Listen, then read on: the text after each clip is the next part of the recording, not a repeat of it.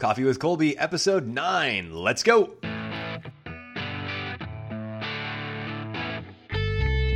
Good morning, good afternoon, or good evening, and welcome to today's episode of Coffee with Colby, the show that's about helping you put your best foot forward on your professional path.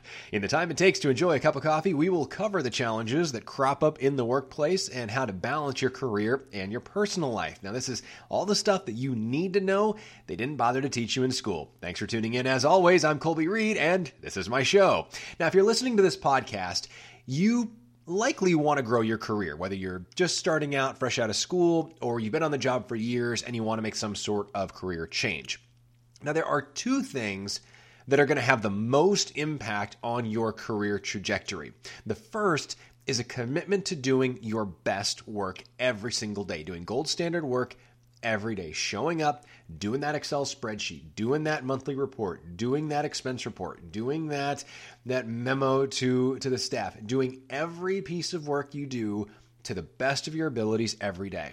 And the second thing that's going to impact your career trajectory is seizing opportunities when they present themselves. Uh, so much of our culture is about that big break. You know, we're we're taught that like in show business and in sports, there's this one big shining moment when everything changes, and if you seize that opportunity, everything is golden. And then in the in the in the traditional workplace, that's not how it is. You need uh, you you need hard work, you need dedication, you need skill, you need those things if you're going to grow in your career, but you also need a series of opportunities to shine and progress. Opportunities in the professional world are not these, you know, single firework moments when everything changes. It's a lot of it's kind of like in a video game when you get to the end of a level and you get to that door and you walk from that from that door into the next level of the game. It's a series of finding those doors and having the ability to walk through them and progress into the next level. And that's something that you really need. You need those opportunities because those opportunities are going to let you grow. They're going to let you shine. They're going to showcase your abilities. The challenge, of course, here is those opportunities don't come with a warning label. Opportunity doesn't put itself on your calendar. It doesn't say on July 8th in the 3:30 staff meeting, you are going to have an opportunity to show the board of directors exactly how awesome you are. Opportunity also doesn't come on a map. You can't say, well, if I do this report really well 6 times, then my boss is going to feel confident to let me speak to the board of directors at the end of March, which will then help me get promoted to administrative expert level 4 and then I can progress to administrative expert level 3 opportunity is going to show up in the most random ways at the most random times. There are there are occasionally opportunities where you can force the issue and create your own opportunity, but really a lot of the time for a lot of us, most of the time actually, you just have to be prepared and wait. And when that opportunity presents itself, you have to seize it.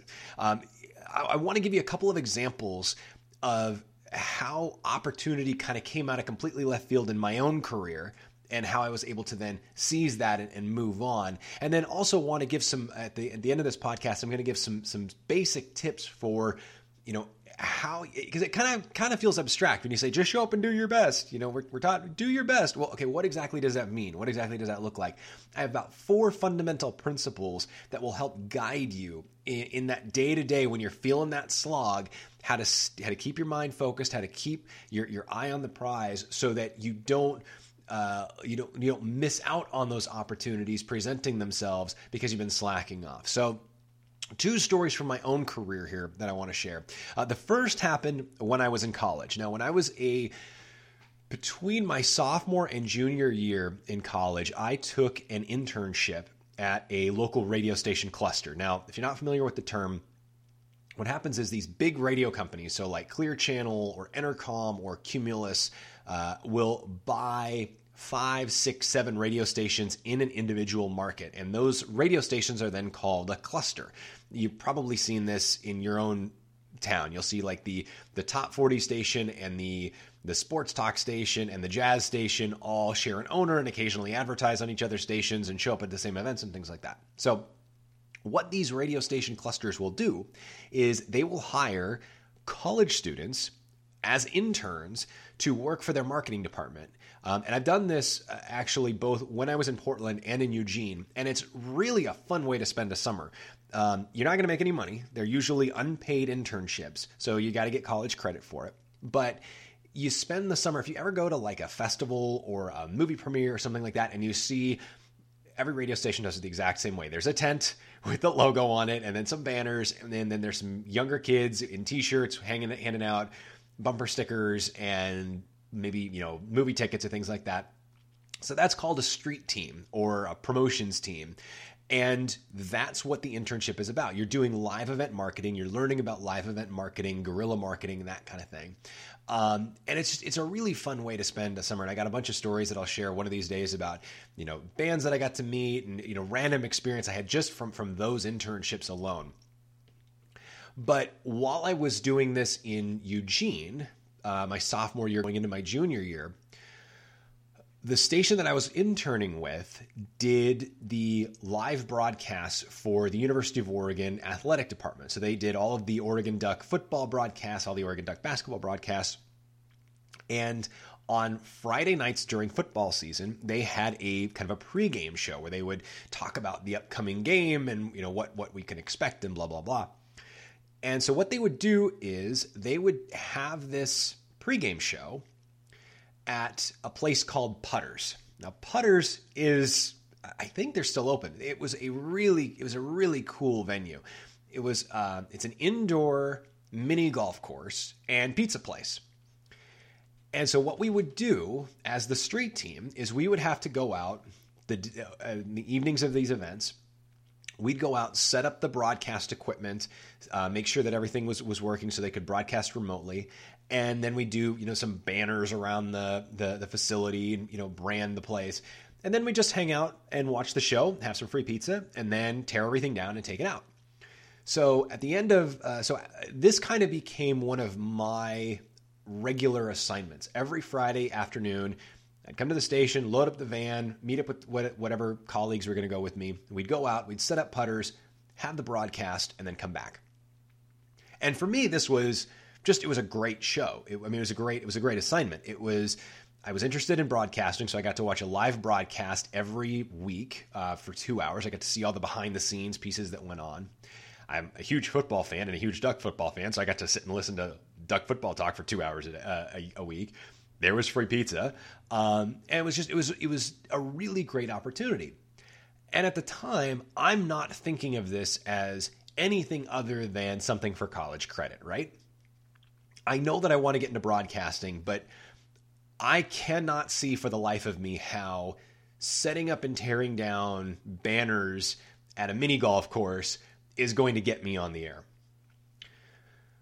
So, about three or four weeks into the season, I start having the opportunity to have some conversations with the program director for the station. If you're not familiar, program directors oversee the specific activities of a given radio station. So, there's a, a, a general manager that oversees the cluster and then the program directors manage each individual station.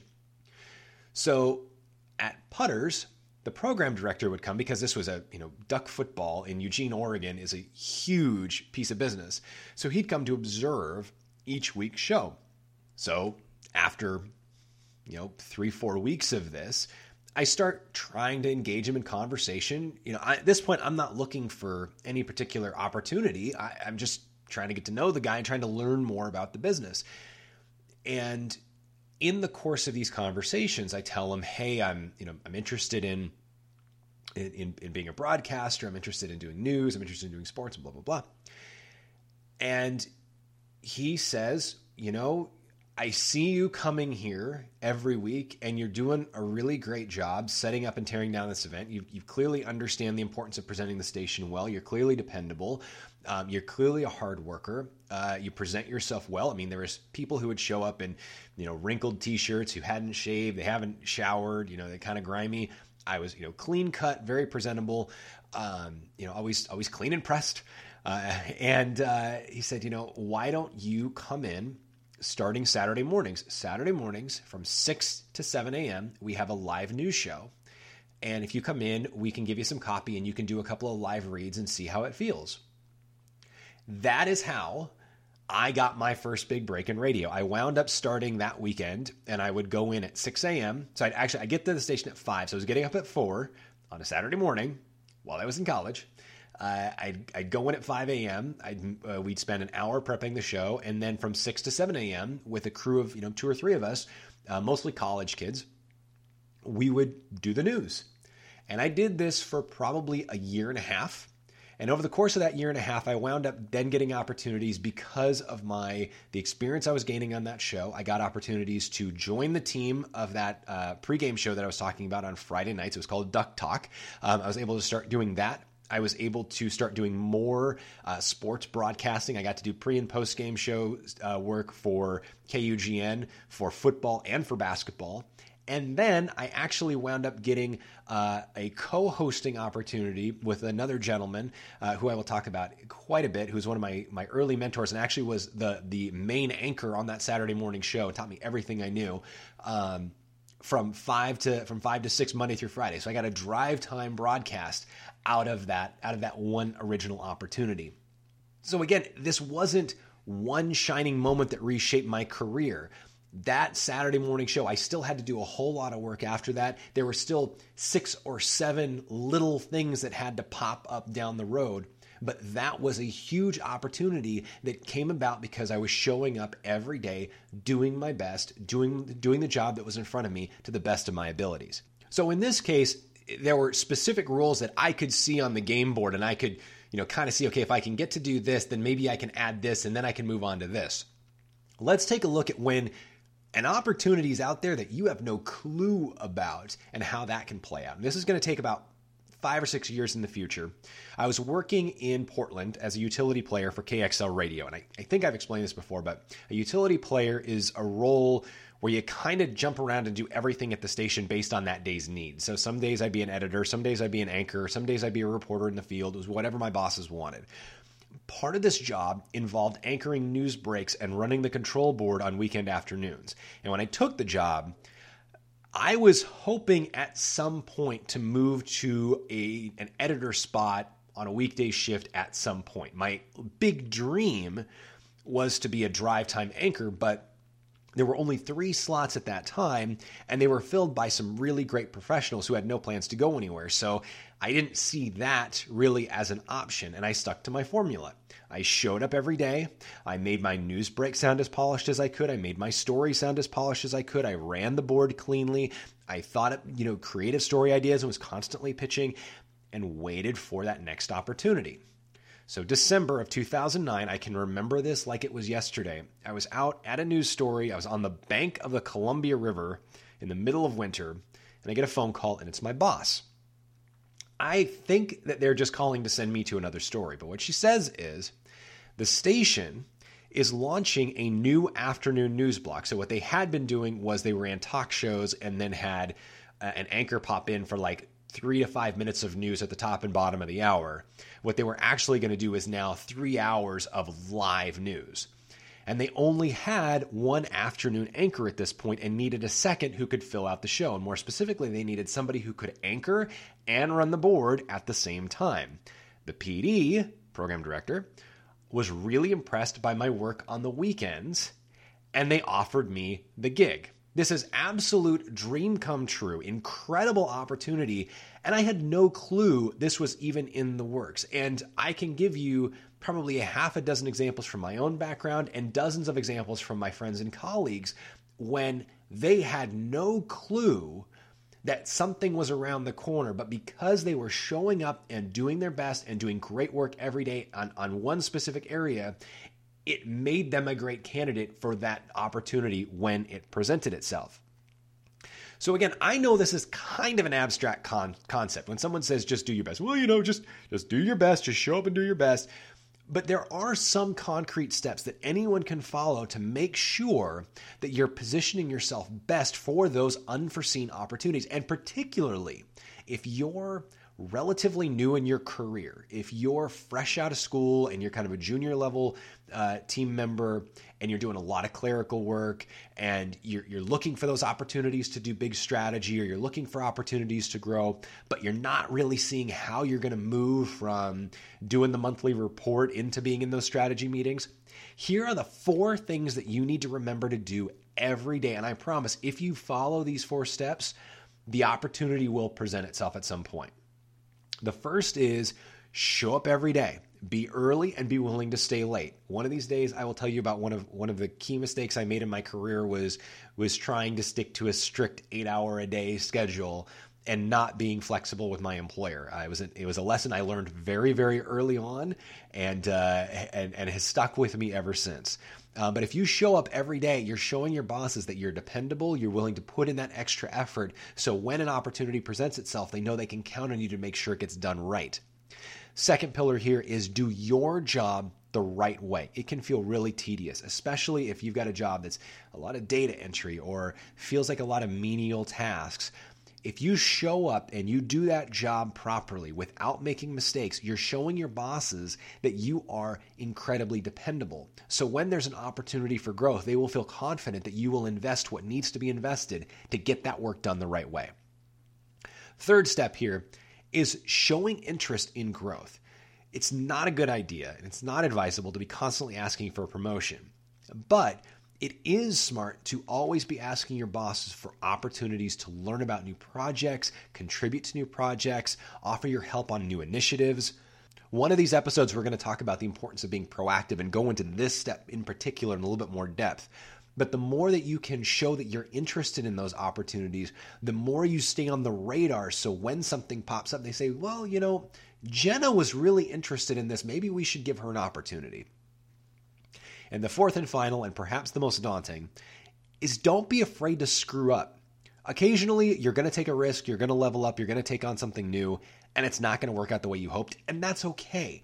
Uh, you're never going to level up. You're never going to move to that next that next spot on the rung. You're never going to to grow in your career if you're not willing to take a risk and jump. Uh, more often than not, you're going to succeed, and when you fail, you're going to have something to learn from so that you can grow the next time. And with that, uh, episode 9 now in the books. Episode 10 will be coming at you before you know it. As always, please make sure you subscribe to the show. Really would appreciate it if you drop us that five star review on iTunes. It only takes you about two seconds to do, and it helps us out quite a bit. Uh, it's a big help getting the word out to others as well who may need advice on their own career. And of course, give us a shout on social media if you like what you're hearing. Also, if you don't like what you're hearing, uh, would love to be able to improve the show with your feedback. I'm at Colby Reade, C O L B Y R E A D E on Twitter. And uh, please do tell your friends to give us a listen. With that, I'm Colby Reade, and we'll talk next time.